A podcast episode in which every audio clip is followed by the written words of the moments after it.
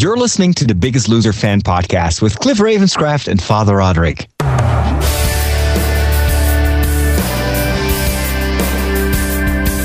Hello, everybody, and welcome back to another episode of the Biggest Loser Fan Podcast. My name is Cliff Ravenscraft. And I am Father Roderick. We're here each and every week to talk about one of our favorite TV shows, The Biggest Loser, one that is aired in many countries around the world, different versions, different places. Uh, but the concept is the same. It's a it's a program that we like a lot because it helps inspire people to really think about living a more healthy and balanced life. And not to mention the fact that some of us like the idea of shedding some pounds. Is that right, Father Roderick? Absolutely, it's a it's a it's a motivational show. It's a, I, I don't see myself ever on a on a, in a situation like that because of course it, it is still television. It is a show, so there are some downs sides to that. But what it definitely did for me in the past was to motivate me week after week after week to start moving to you know if they can do it then i should at least put some effort into getting uh, healthy Absolutely. Hey, one of the things that we like to do each week is just to take a just a moment of our time here at the front of the show to uh, give some initial reactions to the episode, and we're going to move into that section right now.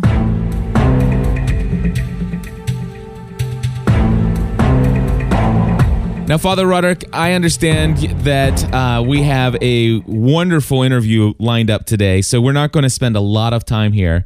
And I believe because of that, it, it took the pressure off from you from even having to watch the episode uh, in such a short time span. Is that correct? well it wasn't because of our guest of today that i didn't watch the episode i just had I a very try- I was trying to give you an excuse. no, I just had a very busy day. That's my excuse, or busy week, and I just haven't watched it yet. But I will watch it this weekend. But uh, you you've watched it, right, Cliff? What did you think? I did watch it, and Father Roderick, I can tell you right now, you're going to love this episode uh, of The American Biggest Loser because this week was all about what we love the most. It is all about the education, and I want to tell you, within the first within the first like two minutes of the episode. Allie starts off with everybody in the gym and she says, if you want to change your bodies, first you have to change your mind. And the second thing she says right after that, the more you know, the more successful you will be. That's great. That that that sounds almost like the Australian Biggest Loser, where they really emphasize the learning process as much as they do the challenges and the goofy things. They really educate their contestants so that they know why they have to change and what the choices are that they have to make, and also in the long term to stay successful. Because it's easy to lose weight in the context of a TV show when the whole world is watching you, but it's going to be much more difficult to keep it off when the cameras are gone, and and that's where I think the knowledge starts to really count. Exactly. Well, uh, the one thing I don't like about the episode is is that they while they touch very briefly on the idea of eating healthy and making right choices and stuff like that, really the the format, I mean, they got 2 hours a week. They could certainly go into a little bit more training and more teaching. I guess maybe and you've said this in the past that, that they they really don't that you know they they're afraid they'll lose people, you know, if if they if they carry it on as as an instructional program. And- Yeah, that's the problem with with television. Uh, what they do is a minute by minute analysis uh, on every TV show, and so they can exactly uh, predict when people will, you know, uh, stay hooked and and keep watching, and they will see at what point people will switch to another channel. Uh, and so they have probably over the years now that they've done this show for nine seasons, they know exactly what kind of dosage works for the target audience. And and and of course this this is all about ultimately it's about weight and weight loss it's about health but it's also for nbc about making money and that is sometimes conflicting with the rest Exactly. And so basically, I'll just give you an idea. They had one of these um, one of these challenges, which was a uh, you know kind of a quiz, and the team that won had a certain prize. But anyway, for example, one of the questions was, okay, you have white rice and brown rice. How much more fiber is in brown rice than in white rice? And we learned that the correct answer is two and a half times more fiber in brown rice. Now, what we don't learn is what in the world fiber is, and why is it beneficial, and why should we care? Um, Yeah. And so, uh, omega, the the next question was, you know, which of the following foods has omega three fatty acids? and the answer is salmon. Now, of course, they don't explain about you know really what are the exact benefits of omega three fatty acids. That now I, w- I will say that they actually said that this is one thing that is you know that is very nutritious but is not produced by our body. I believe I heard. Mm-hmm. Then they had uh, which of the following food items has, and I can't even remember, ellagic, ellagic acid. And uh, the answer, of course, was strawberries. But again, I don't know that they really did a lot of justice as to why we should care. Um, Huh. I did like that the one of the questions had to uh, do with you know which whole grain you know oatmeal is a whole grain uh, that promotes blood pressure control and they said you know what other whole grain does this and of course the answer out of the options that they gave was none of the above but I really like the fact that they said that whole grain oatmeal uh, does help with uh, promote good blood pressure control. And then, Uh-huh. and then also uh, avocados. They they did mention that it was good fat, uh, which uh, I'm glad to hear that people talk about the fact that not all fat is bad. Uh, but then, of course, they the only real answer, question and answer there was one ounce equals 50 calories. Um, so you know they, they it's interesting. There's a lot that could be a starting point. And uh, Father Roderick, that's why I'm really happy to be talking with who we're talking with today. And so why don't you why don't you set that up for us? Absolutely, we have a we have a special guest for today's master class, uh, which you know, will be a, a standard ingredient for our shows from from now on. We we this show is all about teaching learning about uh, a healthy lifestyle and and every once in a while we bring in an expert and i th- i think that this the person that we have today is ranks number one in my list of experts when it comes to healthy living, healthy eating. And it is Dr. Monte Ladner. And I have been listening to his podcasts, all 100 or 50, or I don't know, there are so many podcasts that, he, that he's produced over the years. I was kind of uh, late to the game because I discovered this podcast way too long.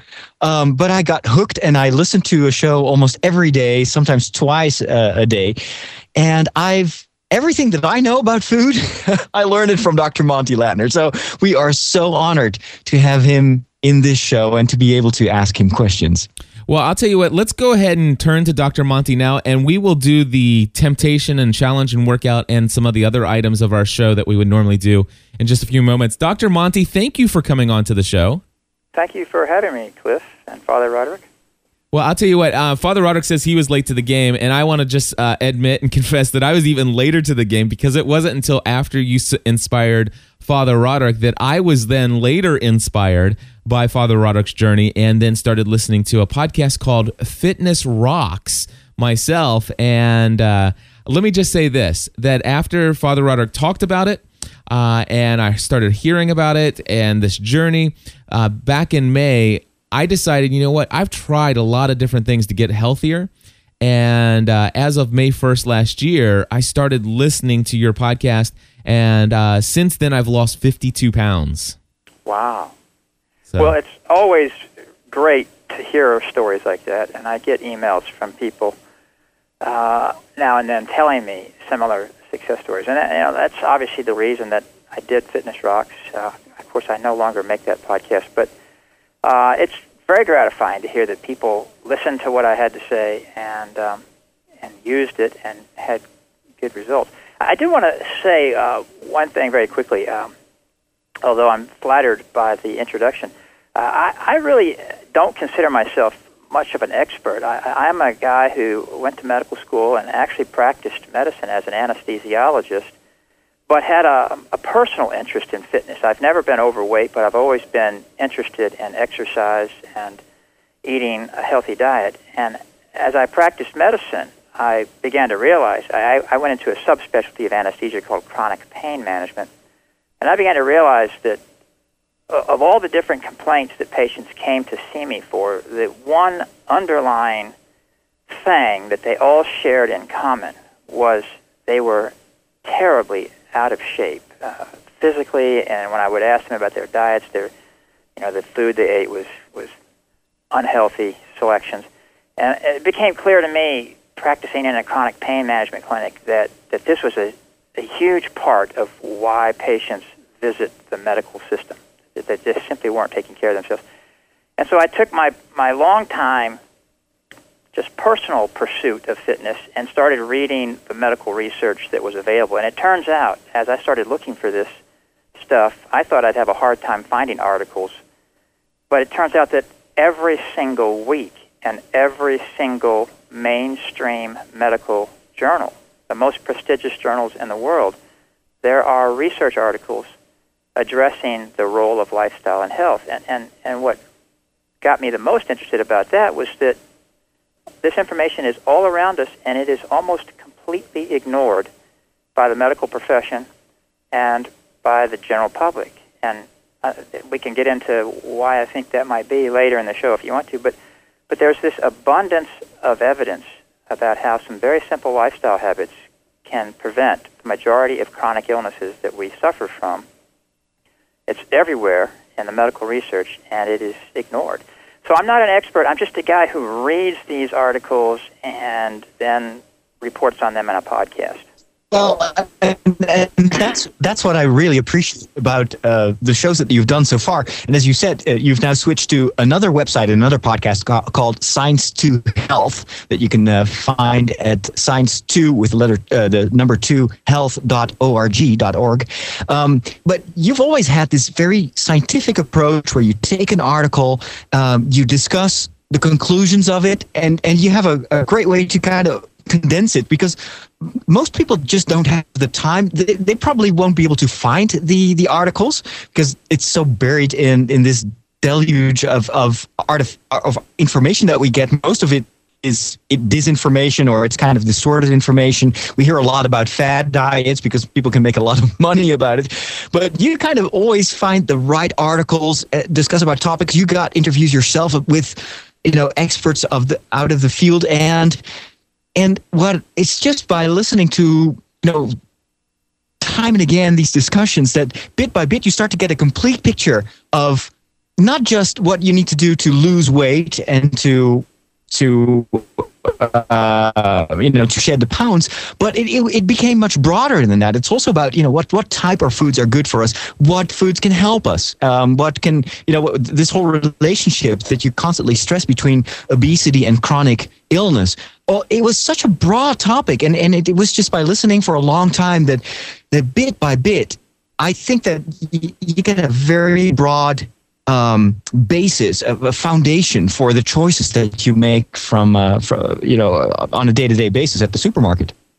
Well, you know what's funny uh, is that, um, and and you probably can see this trend since um, you, you you've listened to so many of the podcast episodes. But there was, um, you know, making that podcast was an educational journey for myself as well because as I went through each week, uh, scouring the medical journals to, to find interesting articles to report on, and then reading them, and then uh, invariably, if I read an article, I would have to read several other articles to sort of understand what the first article was, was talking about, and then I would, would uh, as often as, as I could, I would interview the, the researchers doing the work.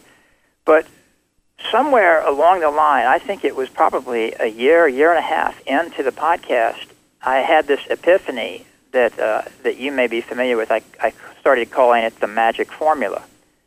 Yeah. And it, it's it's in just a testimony to how uh, you know unbright I am that it took me that long to, to recognize this trend. But but I, I, I realized that in every article that I was reading, there were four lifestyle habits that were consistently found to to be associated with a healthy weight and a reduction, a significant reduction in the risk. You could almost say elimination of the risk for our major chronic diseases. And, and those four habits were not smoking, eating a diet that included mostly plants, five or more fruits and vegetables per day, uh, exercising at least a half an hour every day, and maintaining a healthy weight, which uh, is really not a behavior as much as it is a consequence of the first three healthy habits. And those four lifestyle habits were in every single research paper. And I, you know, it, again, it, it took me a year and a half to sort of figure out that the message could be boiled down to something as simple as the magic formula, these four habits. And, and when I when I talk to groups of people, I, I put the magic formula up on the slide projector for them, and I ask them to tell me what is conspicuously absent from the magic formula. And uh, I get a variety of responses, but nobody ever says the obvious, which is there's no fad diet, there's no list of dietary supplements that are you know important. Uh, there's no gimmick. Mm-hmm. It's basic, simple stuff that anybody can do that is within the, if you're eating food at all and you're living from one day to the next, then you can afford this very basic, simple lifestyle. You don't need anything uh, extravagant. You don't need any expensive supplements or anything like that. And of course, the reason that nobody uh, that, that that message just falls flat with most audiences because we can't imagine that our health could be so simple. You know, we, we, think it has to be complicated, that, that there's some secret ingredient that scientists have been keeping a secret for the past several decades that, you know, some dietary supplement company has found out and will now sell you for $100 a bottle. But it's, it's not that complicated. It's, it's something that we can all do. That's what I really appreciate by your, of your approach. That it is very much based on common sense. It is just it, it when you listen for a long time, you're like, yeah, of course. but we are so disinformed, and I think that the there there's also it's because of the, the whole industry behind these supplements and uh, and and diets and everything that we've we've so we were so deformed by that that we think that it is so complicated but it, but it's actually and, and that's something that I would like to talk a, a little bit uh, with you about it, it, it is very simple to to set the first steps we've got um, listeners in all sorts of stages of their um, health journey. Uh, some of them have already successfully lost I don't know, tons of pounds. Others are just beginning, and especially for our the people that are just embarking on this journey. What would you recommend as the first few steps in in a, in a you know to, to make these changes?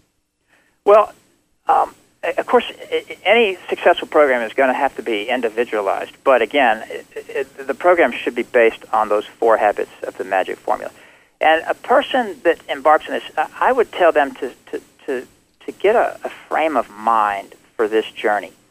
And by what I mean by that is that they should not anticipate that they will look like the cover or the model on the cover of a magazine by the end of the month. And if that's their goal or if that's the criteria by which they're judging their success, they will fail 100% of the time. Uh, I, I uh-huh. ask people to change their mindset to to be one of I'm going to achieve optimal health and all of those other things that I want. You know, to look better in a pair of blue jeans and, and all of these things that, that people want. Those will happen as a consequence of developing and sustaining a healthy lifestyle. And so when you go out to exercise, find the things that you enjoy doing. Um, so, for example, in my case, I used to be, a, a, I used to love to run. I mean, I just loved running, and I still love running. But I'm 50 years old, and I can't do it without a significant amount of pain, and my ankles or my knees or something hurts. And I've had to adopt and change my exercise patterns in order to continue doing it. And and I find things that I enjoy. And, and recently, I've just sort of rediscovered how much fun it is to just go outside and walk. Uh, of course, I live in a, in a really pretty area, but I walk for an hour every day in addition to exercising in the gym. And I love it. And the important point about that is that because I love it, I will continue to do it. If people get into a program where they, they invest a lot of money and time into uh, an expensive gym membership or some activity that they really don't like very much, but they're convinced it's going to be the ticket to losing 50 pounds they want to lose, they'll start off like gangbusters. They'll go at this every day, and then very quickly, they will stop doing it because they don't enjoy it. So, first order of business is keep it simple. Remember that there are four basic habits that you have to adhere to, and pick the activities for exercise that you actually like to do. And again, walking is something that everybody can do. If they, have access to a street, they can walk. And fun. It's, it's amazing how much fun it is to go outside and walk. I mean, you see things, you see your neighbors, you hear birds, you hear sounds that you didn't even know were happening. uh, it's an incredible experience, and at the same time, it's exercise. Dr. Monte, if I if you don't mind, I, I would love to say I I want to I, I want to thank you for those words that you just said, and I just want to make sure everybody just heard that because and, and I've said this a couple times on our show here is that you know walking is the primary thing that I've done to lose more than 50 pounds of weight and exclusively walking. Um, and during the times um, that I've been walking and successfully losing weight, I've had other people. Um, I've had occasionally, I've had one or two people, which is not very many compared to the amount of people who consistently encourage me on a regular basis. But I've had one or two people who really um, gave me a hard time at the beginning. It's like, oh, I remember when I thought walking was exercise and and that is so that is so the mentality of so many people is that you know walking isn't very good for you but it is it is an excellent source of activity and an excellent source of ac- exercise and when I actually got to the point where some people were saying, "Man, I you know, you, eventually you'll get up to doing real exercise like running." Well, I tried running, and what happened was I found that I didn't enjoy running. So what happened was I became less satisfied with my walking, or I, I started to become dissatisfied with my walking and, and discouraged by the fact that I didn't enjoy this quote unquote real exercise that other people did. Yeah, that this is the thing. We have so many myths in our society that uh, people they give up because they feel like, well, I'm never going to make the Olympic team. Therefore, what's the point? And and what they the, what they're missing is that something as simple as a 30 minute walk every day has enormous health benefits. In fact, there's a podcast, and I think it was podcast 97 on Fitness Rocks, in which I interviewed Dr. Steven Blair of the University of South Carolina. He is one of the most preeminent researchers in the area of the relationship between exercise, specifically exercise, and, and health. And a comment that he made uh, in that podcast was that people who were in the uh, groups that he labeled as high fitness, and, and, and, and so those were the people who had the lowest rates of all chronic diseases, whether we're talking about heart disease or high blood pressure or type 2 diabetes and a variety of forms of cancer. The people in the high fitness group were the ones with the lowest risk, and what the activity that would get people into the high fitness group was about 30 minutes of walking every day. I think most people don't recognize that. They feel like uh, to be fit, they have to, to, to, to be an athlete, to be a professional athlete. And, and, and that's not true. And, and of course, Dr. Blair did emphasize that there's no, there's no upper limit as far as his research can tell. I mean, the more you exercise, the better the results. But I, I offer that with a, with a caveat it's definitely possible to overdo it in the sense of injuring yourself, or if you have some serious pre-existing illnesses, you, you don't want to go out and, and run a marathon by the end of the week. But the point was that his research over the last three or four decades has documented that the most powerful benefits of exercise come with the first 30 minutes of something as simple as brisk walking every day. So it is a it is a hugely powerful form of exercise that should not be overlooked. And most people find walking enjoyable. Once they get out and do it, they find that not only is it exercise, but they have other benefits. If, they, if it's at the end of a stressful day, it's amazing how calming uh, a walk can be uh, to just sort of let you sort through the things that are bugging you uh, while you walk. Or if you can convince your spouse or, or significant other to walk with you, it's amazing how much more enjoyable the conversations are if the conversations are had while you're both out moving as opposed to slumped over a, a, a drink or something that other other other ways people try to try to relieve stress. But Can you tell us a little bit more about um, what stress does to your health and perhaps even to uh, to weight problems? Uh, because I, I I gather that that's also something that people underestimate. Yeah, well, stress, of course, is a is a part of our modern society. It was a part of our ancestor society as well. I mean, different different sources of stress. I mean, our ancestors stressed out over whether the tiger was going to eat them. We stress out over whether we can make our car payment, our house payment, or whether we're going to lose our job or lose our health insurance. Or you know, there's just a, an endless list of things that stress us out these days. And stress is an interesting phenomenon that, that I'm not going to pretend I understand everything there is to know about it, but I, I did interview some people uh, who researched this area.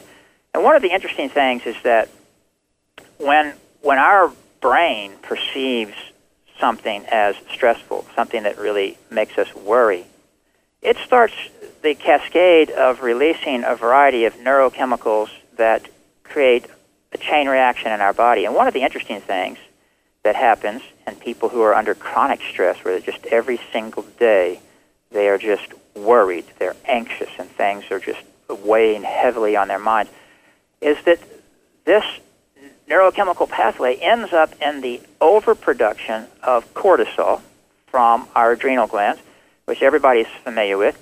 And cortisol has a variety of interesting effects in our body. And, and I want to sort of put the caveat in it that without cortisol, you would die. It, it's, a, it's an essential hormone in our body. But in excess, it, has negative effects. And one of those negative effects is that it, prefer, or it preferentially causes deposition of fat or storage of fat in abdominal fat cells. And abdominal fat cells turn out to be different from fat cells elsewhere in our body. Uh, and what we know now about fat cells uh, is that they're not just simple empty vesicles storing excess energy. They actually do things. They release hormones of their own, uh, things with complicated names like interleukin 6 and other uh, hormones that have negative effects in our body. Interleukin 6, for example, uh, begins the pathway towards the, the creating what we call chronic inflammation, which turns out to be a, a root cause of most of our chronic diseases, like heart disease, etc. So to sort of simplify that, being stressed out every day, worrying about things that you may or may not be able to control every day, leads to increased tendencies towards depositing fat in abdominal fat cells, and that leads to an increased tendency to have conditions like chronic inflammation, which set the stage for chronic diseases.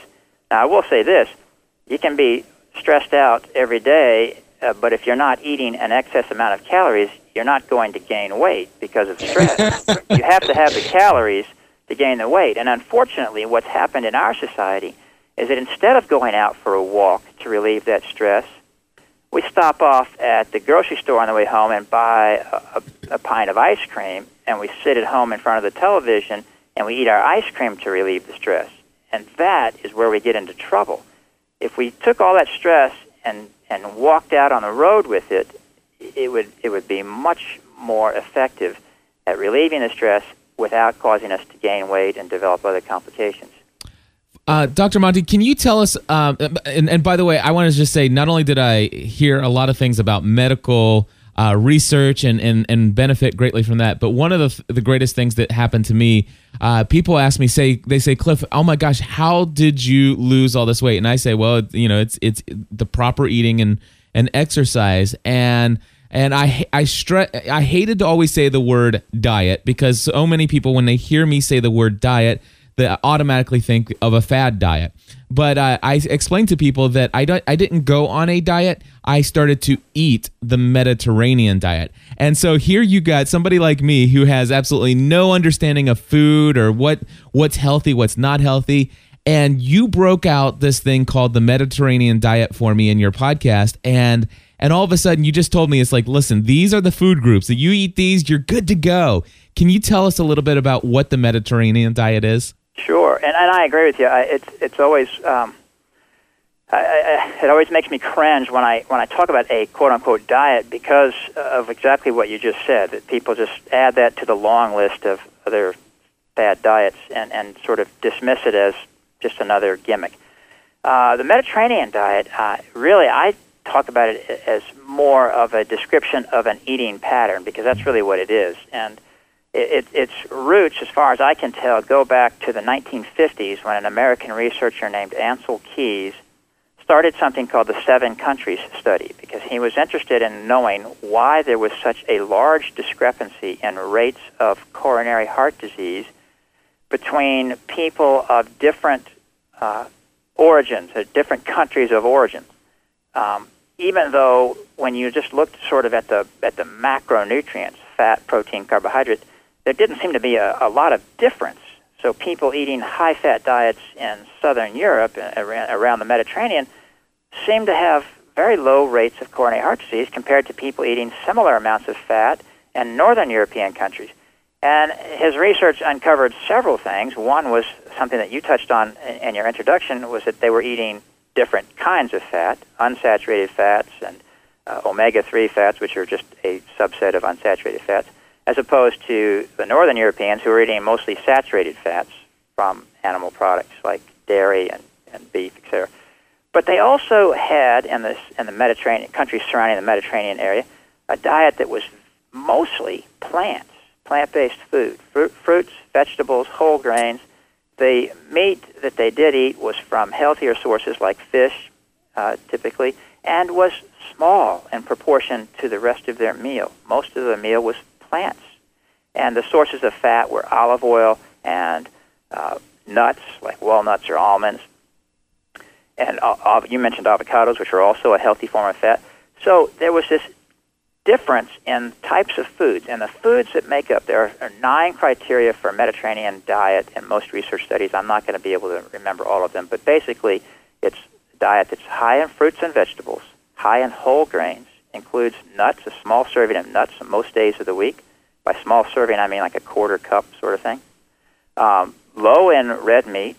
Uh, fish and poultry make up the bulk of the meat that's eaten, and even those are eaten in small quantities. Uh, if there's dairy products, it's typically low-fat dairy products. Um, glass of wine was a, a common thing, but I always tell people that if you don't drink, you don't need to feel like you should start drinking. Uh, those were the components of a Mediterranean diet. And so the, the name Mediterranean diet, you know, its origin was that it was the diet of these people in countries surrounding the Mediterranean uh, Sea. And it is not to be confused with Atkins diet or the South Beach diet or any number of other fad diets. It was an eating pattern that was identified in a group of people to be associated with very low rates of coronary heart disease. And as it turns out, also low rates of every other major chronic disease, including type 2 diabetes. So that's wow. sort of the, the, the thumbnail uh, of, of what the Mediterranean diet was all about. Now, I will add, just very briefly, I've been very discouraged that recent studies appearing in major journals like the New England Medical Journal have compared the Mediterranean diet to popular fad diets for weight loss. And I've written emails to the researchers telling them that I think they've done a great disservice by uh, denigrating the, the Mediterranean diet to to the level of the Atkins diet because they're they're not the same thing. The Mediterranean diet arose from serious research on what were the relationships between diet and health. Uh, it was not a diet that was uh, put together by somebody trying to identify an effective weight loss program. It, to me, that's an, that's an important distinction. And and doesn't doesn't research also show that now that in these original original Mediterranean areas, the diet is changing because people have more money and fast food is introduced in those societies. Actually their lifespan is now shortened and they get all these chronic diseases that, that we also suffer from. Uh, uh yes, that's that's a, uh, that to me is another powerful indication of how effective the Mediterranean diet or this diet based on plants is at, re- at reducing the risk of, of uh, chronic health problems. Because, as you just pointed out, in those countries that traditionally ate diets based mostly on plants, they have now been inundated with American dietary habits. You know, there are fast food restaurants on every corner, uh, and they are they're traditionally very physically active lifestyles have changed dramatically. Younger generations of people in uh, the countries around the Mediterranean Sea that used to go and work on the farm and do physically active uh, labor for their for their jobs now work in cities and drive cars and, and aren't physically active. And they're developing all the same diseases chronic diseases that we have in America uh, at the same rates with the same severity uh, which again just shows the benefits of this healthy lifestyle and also shows that it's not a genetic issue it's a lifestyle issue. Because if you take a group of people who have traditionally been very healthy and you take their traditional lifestyle and you replace it with our modern American lifestyle, they become just as sick as we are. I should also mention, by the way, that uh, di- diets from comp- uh, countries like Japan and Okinawa, the traditional diets that they eat, which are not called Mediterranean diets but are nonetheless diets based mostly on plants, have had similar uh, beneficial health effects. So it's, it, the important uh, point here is not what we call the diet, but the fact that the diet is a largely plant based diet. Yeah.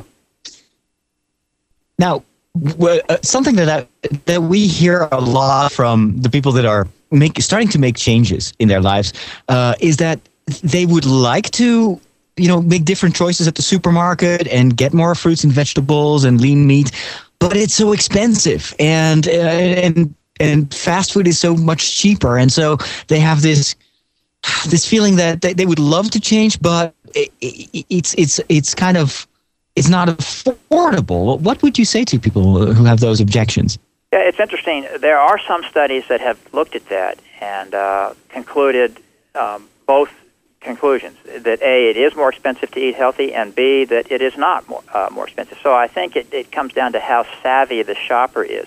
So, for example, um, and, and I, let me just back up and say I, I, I do not tell people that they should be strict vegans or vegetarians. Uh, mm-hmm. My personal diet is that I I just don't eat meat. But uh, and that's actually an interesting uh, sort of evolution. I, I, I, I, there was never a point in my life where I said I think I'm going to stop eating meat.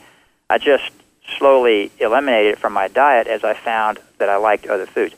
But so I cook dinner for for my family, and beans are a major source of protein in our diet. So we have some different kind of bean every night.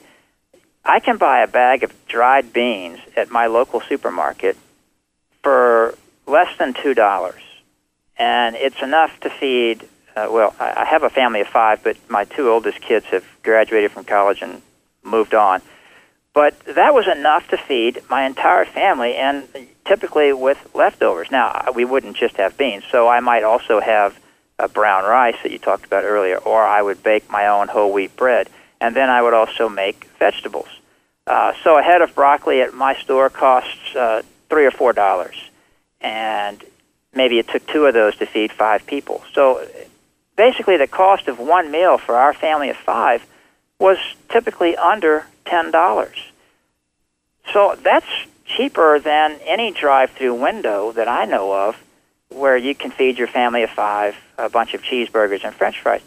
So I think it just depends on how you shop, and much more importantly, the amount of effort a person is willing to put into preparing a meal.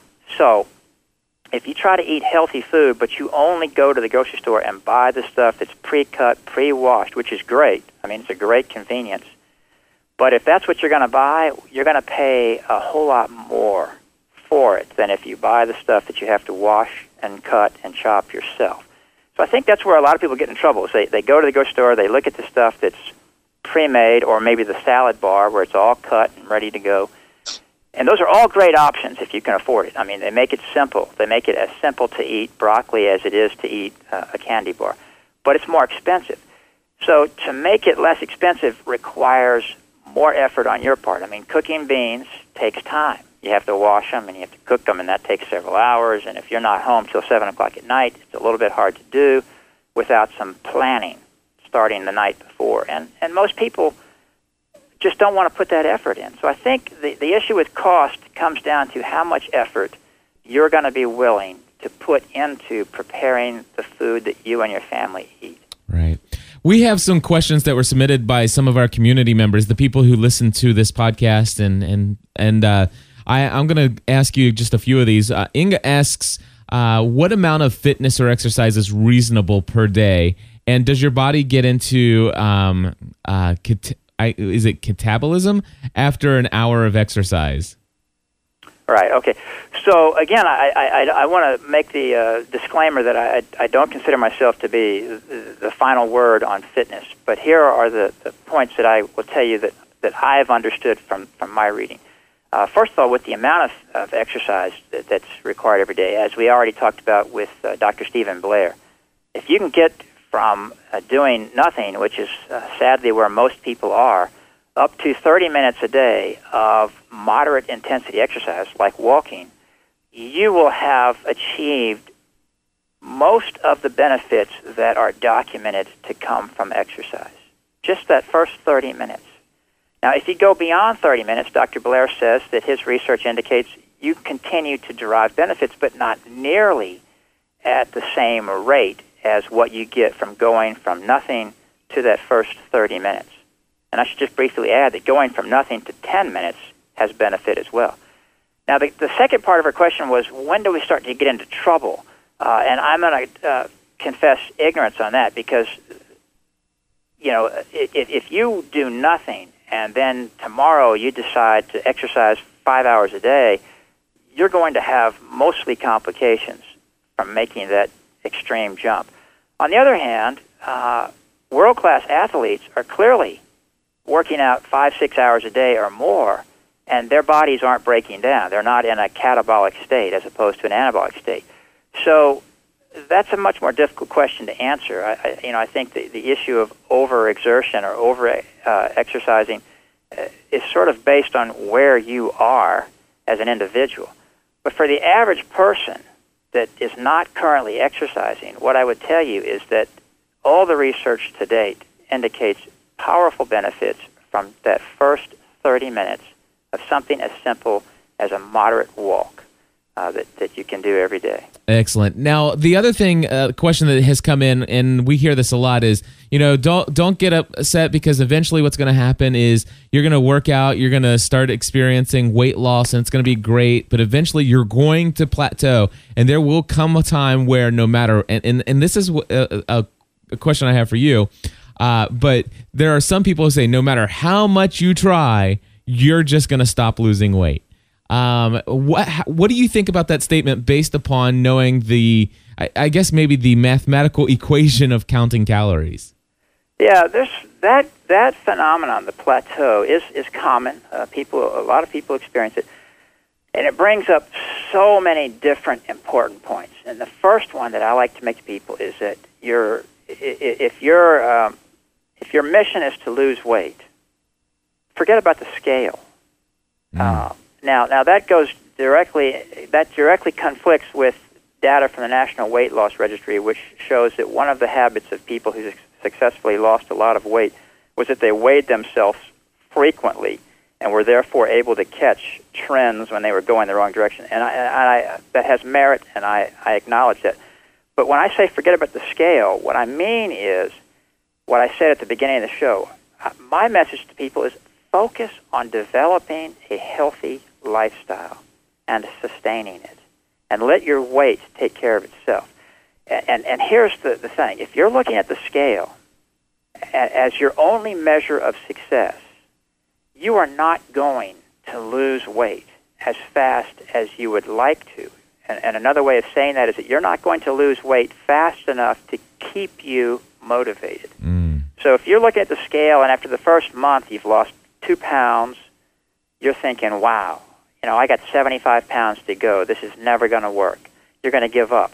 But if you change your frame of mind to this, which is that research clearly shows that after the very first bout of exercise, there are physiological changes that are already occurring. For example, if you are somebody who has a condition called prediabetes, which means you're on the threshold of developing full blown type 2 diabetes, which is a devastating disease, after the very first bout of exercise, there is a measurable improvement in the sensitivity to insulin of the cells in your body.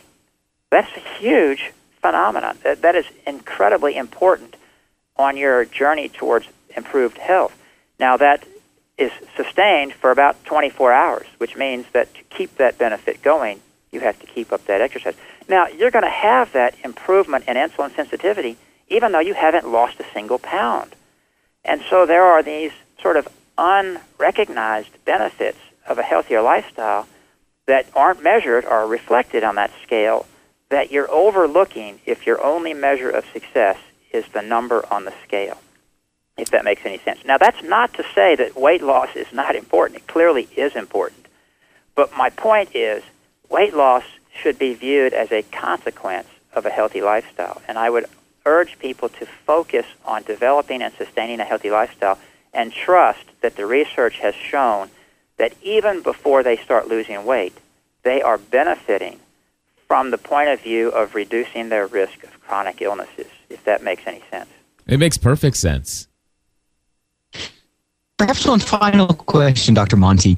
Um,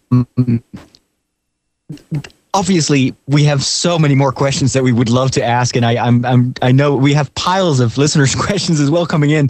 But what are what are good resources? Where can find people more information? How do, how can they connect to what you are doing um, on on the internet? And do you have other places where people can go to to start learn this learning process of because there's so much to learn. There really is. Uh, you know, of course, as I said, I I, I have uh, at least for the time being stopped all of my podcasting ventures. Um, I, I just I, I guess I just got burned out, and I, and I I, I uh, it's always encouraging for me to talk to people like you guys because it makes me feel like people were listening. Um, but at any rate, sources that I would recommend to people, I, the internet is full of good sources, but you have to be very careful uh, about what you're doing uh, because there are uh, obviously lots of bad information on the internet. So I, rather than give you specific websites, what I would like to do is give you two or three excellent books that I think uh, are easy to read and are written for the general public that people can really learn a lot from. And, and the first book is called Eat, Drink, and Be Healthy. It's by an author named Walter Willett, W I L L E T T he is a medical doctor from the Harvard School of Public Health, and his book, uh, Eat, Drink, and Be Healthy, outlines decades of research on the relationship between diet and chronic diseases. And he dispels multiple myths about uh, what is and isn't uh, healthy for us to eat. And, and I think uh, if there was a single source of, of education on diet that, that, that influenced me, that it was that book. Uh, another excellent book that I think is provocative and raises a lot of interesting points is the China Study by an author named T. Colin Campbell. A lot of people probably heard of that, and I think that um, that that people will be very interested to, to, to learn what Dr. Campbell's research reveals. And the final book, I, I won't give you just a book so much as I'll give you a name of a doctor named Neal Barnard, B A R N A R D and Dr. Barnard has published extensively on the relationship between diet and health. I think his most recent book is uh, Diet, the relationship between diet and the risk of type 2 diabetes. But if you just do a Google search for Neal Barnard, uh, you will find uh, enormous research. And, and Dr. Barnard is the founder of an organization called the Physicians Committee for Responsible Medicine, which does a lot of research in the area of lifestyle and health, as well as other things. Um, and there was one uh, final uh, group that you should be aware of, and I had it on the tip of my tongue, and I forgot about it now. Hmm. Well, it'll, t- come, it'll come back to me. No problem. Well, I'll tell you what. If it does come back to you, and before we wrap up right now, um, I'll tell you just email it to me, and I'll be certain to put that in the show notes over at biggestloserpodcast.com. Uh, Dr. Monte, it has been a true joy and an honor to get to speak to you today. And uh, I just want to make sure uh, fitnessrocks.org, it is still available and act, uh, online, though, correct? It is. I I, uh, I took down all of the podcasts from iTunes, and so you can't get the podcast right now. I, I've been debating whether I should put them back up. Uh, I took them down since I wasn't doing it anymore. I just uh, and I wasn't really looking at the website. I I, I didn't want I didn't want something to go wrong without me paying attention. Uh, so I, it's possible that I, I will put those back up at some point. But the website is certainly still there, and there are some podcasts that are still available through iTunes and the website. Excellent. Well, I'll tell you what. I want to encourage anybody out there. Uh, you know, the the resources that are that were on that site is absolutely amazing, and uh, maybe Father Roderick and I can and can maybe even rebuild something. Uh, because I'll tell you, listening to you on a daily basis while I was walking really radically changed my mind, and and uh, you know, I used to be what I would call a junk food dieter, somebody who who would count their calories but not necessarily count what they were eating. And when I heard about the, you know, the fruits and vegetables, the note, the the the nuts, the whole grains, the you know lean meats, and and just all you know the all these different options for me, and and it's like you know what this makes sense. I'm going to start doing this, and I replaced you know candy bars with one ounce of cashew or one ounce of walnuts here and there, and it just really helped me change my mind about a lot of things and learned that you know this isn't just about dropping the pounds, but it, my I am actually physically more healthy. And uh, one of the other things that I'll say is that um, you know, it, at the beginning of my journey, I was on heart blood pressure medicine, and uh, I go. I actually during the process of this just quit taking the medication. I wouldn't t- suggest anybody else do that without talking to your doctor. But I will say this: that I stopped taking the medication, and four months later, I went in after dropping as much as forty pounds at the time, and they checked my blood pressure, and it was absolutely normal. Yeah, it's it's amazing uh, this revelation that people get that when you take good care of your body, it's a marvelous machine and it works beautifully. But uh, you have to take care of it, just like you would take care of anything else, uh, to have it perform at its optimum performance. Well, Dr. Monte, thank you so much, and uh, maybe we'll catch you again in, in, a in a at a in a future interview when we have uh, more questions to ask and some more time for it. I'd be happy to. It's been a pleasure. All right. Thank you so much. All right. Bye bye. All right, Father Roderick. So there we go. That was, uh, oh man, what a wonderful interview. I'm glad that uh, we had Dr. Monte on. I know you, he's been such a an inspiration to you and I. Oh yeah, I could listen to uh, to him talking for for three hours. no doubt, and you have. Well, hey, we're going to talk a little bit about you know our temptations and any kind of challenge that we've had. Uh, Father Roderick, uh, you know, last week I had p- told you that after we were going to record, I was going to head right out the door, right? Mm-hmm. Yeah. Uh, well, you know, I I did get out and I did walk, but it was about an hour and a half after I said that. Uh, oh wow! But I, I just want to say that because I put it out there, I did go out and I did get that physical activity in. Uh, this week, I still though have had um, some temptations of of basically just working, working, working. I, I still have some crazy things going on in my schedule. Uh, and and it's amazing. I blocked out so much time and I got so much more organized.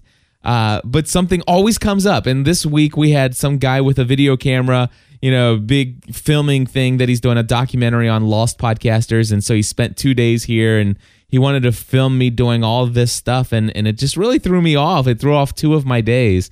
And uh, mm-hmm. I kind of let that be an excuse to kind of just like, you know, eh, well, you know, I'll get to it tomorrow. And then, of course, tomorrow came and I had to catch up on two days of missed emails. And so it just kept me in front of my computer. So I'm still struggling my way in. Uh, I'll tell you about that in just a few minutes. But uh, what? How's yeah. how's your temptation and challenges been this week?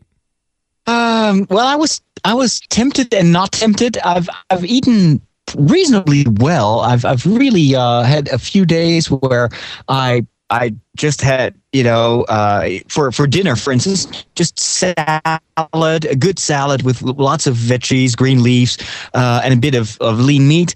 And then the day after that, I, I came home very late and I had forgotten to uh, get groceries. And so I got Chinese takeout food, which is the worst you could eat. And not even did I, not only did I get Chinese takeout, but I even I ate, which was like the quantity for two people. So, oh man, so you ate all of it, huh? Yeah, and I know. Retrospectively, I know that it was actually emotional eating because after uh, it was a full day, there was a lot of stress, and I was just compensating. And I was eating so quickly because I was starving. You know, it was like nine o'clock in the, in the evening. So I didn't register that I had had enough. And mentally, I was like, I want to eat. and it was the only thing in my mind. And so afterwards, you know, you're like, how could I be so stupid? But there you go. I mean, it's it's it's probably something that I'm going to struggle with for the rest of my life. Being stupid, that is. well, we've got to learn one of these days. Eventually, we're going to learn. Well, I'll tell you what. Let's uh, take a, just a moment and uh, kind of share what's been going on when we get on the scale. And hey, before we share ours, I have some listener feedback. So let's go to uh, Nancy, who shared her response, and uh, this is what happened on the scale for her. Hi there, this is Nancy, and I'm calling for the uh, Biggest Loser fan podcast. Um, first, totally enjoy the show. and uh, just calling with my weight. Um, and I thought I would maybe call in every few weeks or so. So I was 185, um, which is the highest I've ever been in my life. I dropped down to 175, mostly just from counting my calories, um, using the Lose It app. Um, then I went away on a holiday for just four days, and in that four days I shot up two pounds. I think it'll come off fairly easily. I think um, it's hard to eat when we travel, and some show it might be interesting if you gave some tips and tricks for how to uh, successfully manage what you eat when you are traveling. Anyway, so now I'm back down to or back at uh, 177, and looking forward to keep going to my goal weight, which is 160. Bye. Nancy, thank you so much, and uh, that's a great idea for a future topic, Father Roderick. Absolutely, I think it's something that we all uh, experience from time to time when you're you're not home, you're on a on a trip, and uh, so what do you do? Yeah. How do you survive? Exactly. I, I, think we'll we'll cover that maybe next week, Nancy. So uh, thank you very much. All right. So moving on, we have Donna who also called in and gave us a brief update about her weight. This is Donna Crowell. I'm calling for the Biggest Loser podcast. Um, and I just wanted to say, Father Roderick and Cliff, um, this just a check-in. I just wanted to let you know that, uh, inspired by the Biggest Loser television program and your podcast, my husband has lost uh, 35 pounds since New Year's, going from 229 to 194 pounds. And I have lost 24 pounds in the same period, going from 162 to 138. We're still continuing to lose. Um, we are training for the Beach to Beacon 10K, which will be running on August 7th. So we're continuing to enjoy your podcast every week, and uh, just wanted to let you know. Thanks. Bye bye. I love it. I love it. Wow. That's impressive. That that is since New Year's. She said that 35 pounds for her husband, 24 pounds for herself, and uh, they're training for what was that? A 10k? She said. I think so. Yes, and I, I love that they do it together. Isn't Ah. that cool that they're motivating each other and and it's it's yielding great results? Fantastic. That is awesome stuff. I, I, I am I am inspired by her, and I just want to say I got on the scale this week, Father Roderick, and uh, my results weren't as good. I, I, I jumped up another pound, and it, you know, and that's why I appreciate Dr. Monte so much because and and what he said here tonight or today. Whatever time of the day it is for you, uh, the fact is is that you know we can't just keep focusing only on the scale, uh, but but I am I do see that the scale is a reminder to me of what I've done over the last seven days of my life. Because I get on the Exactly. I get on the scale once a week, and it and it doesn't lie to me. It doesn't lie to me mm-hmm. about where I've been in my eating patterns. You know, of you know, you talk about one of the things that uh, you'll see, Father Roderick, when you see this week's episode of The Biggest Loser. You know, one of the contestants, uh, one of the challenges was a food challenge, and they actually had to create a meal, and they and each person, each team's meal was went up against each other for the appetizer, the entree, and the dessert, and whoever's on, you know, appetizer had less calories get the most point, and then the entree, whoever got the less calories, the the you know so forth. But one of the contestant or one of the teams had an entree, and the or the yeah the entree was like 500 and some odd calories. And uh, you know, obviously they had lost because the other team had uh, had a much lower calorie count. And even Curtis Stone there, he says, "Man, that's a hot, that's a high number of calories by anybody's standards." And I just want to say, it's like, you know what? I would have to disagree. That's not a lot of calories by everyone or a lot of people's standards. It's a, you know, that's that seemingly is a is a is an amount of calories that seems seemingly is a low calorie count for so many of us. And what I and what I realize is that man, I I still need to be thinking, you know, what you know, not only just counting the calories, but pr- in preparation, how many calories do I want to eat, and hmm. what can I prepare to fit in that? And I'm not doing that as much as I used to. Yeah. Well, we, we have another week to try, and uh, even even this, despite my own uh, mistakes with the Chinese takeout, I think the fact that over a week I, I was able to manage the, the calories more or less, I was able to to lose one pound. But then again. That's just one pound, so it can you never know if it's really one pound or if it's just a moment of the day that I was weighing in. But anyway, I didn't gain. That was already a, a relief. We'll try to do better next week. Yeah. Oh, you know what I'm going to do uh, from now on? Actually, from this point forward, I think it's going to be a good motivation for me. I'm chang- changing my weigh-in to Friday. So I'm gonna I'm gonna weigh in on Fridays from this point forward. And so I'm going to go weigh in now. And then next week, before we record this episode, I'm going to weigh in again. And because I will tell you, it, it is frustrating for me because I'm sitting there making these decisions throughout the week, and I'm like, oh my gosh, I'm so I'm supposed to be an inspiration for all these people listening, and I'm not doing these things that I know I should be doing. So I'm going to continue to share with you guys in my journey, even in my struggles, uh, that I struggle with, you know, making these right decisions. And again, Father Roderick, I can't wait till you hear it. Uh, she says, if you want to change your body first, you have to change your mind. And my mind has been changed, but somehow I find myself going in and slipping to the old way of thinking, my old habits. And that's why I'm thankful for coming here each week and be reminded of just how silly and sometimes stupid I can be at times. and and always keep in mind, you know, that slimmer you is already there. You just have to take away to peel away the layers. Exactly. Hey, and one other thing I want to say is something else is always there, and that is Cliff and Father Roderick. We're always on the web. There's so much other content that both of us produce. Father Roderick, uh, you know, you're doing great with your Healthy Catholic podcast and uh, your daily uh, break episodes. Uh, you want to just tell people where they can find that? You can all find all that on sqpn.com. Absolutely. And I want to say special thank you to all those of you who are listening to the um, Weekly Lost podcast now as a result of hearing about it here. Head over to lostpodcast.com if you're into the TV show Lost. Anyway, until next time, everybody, be a loser.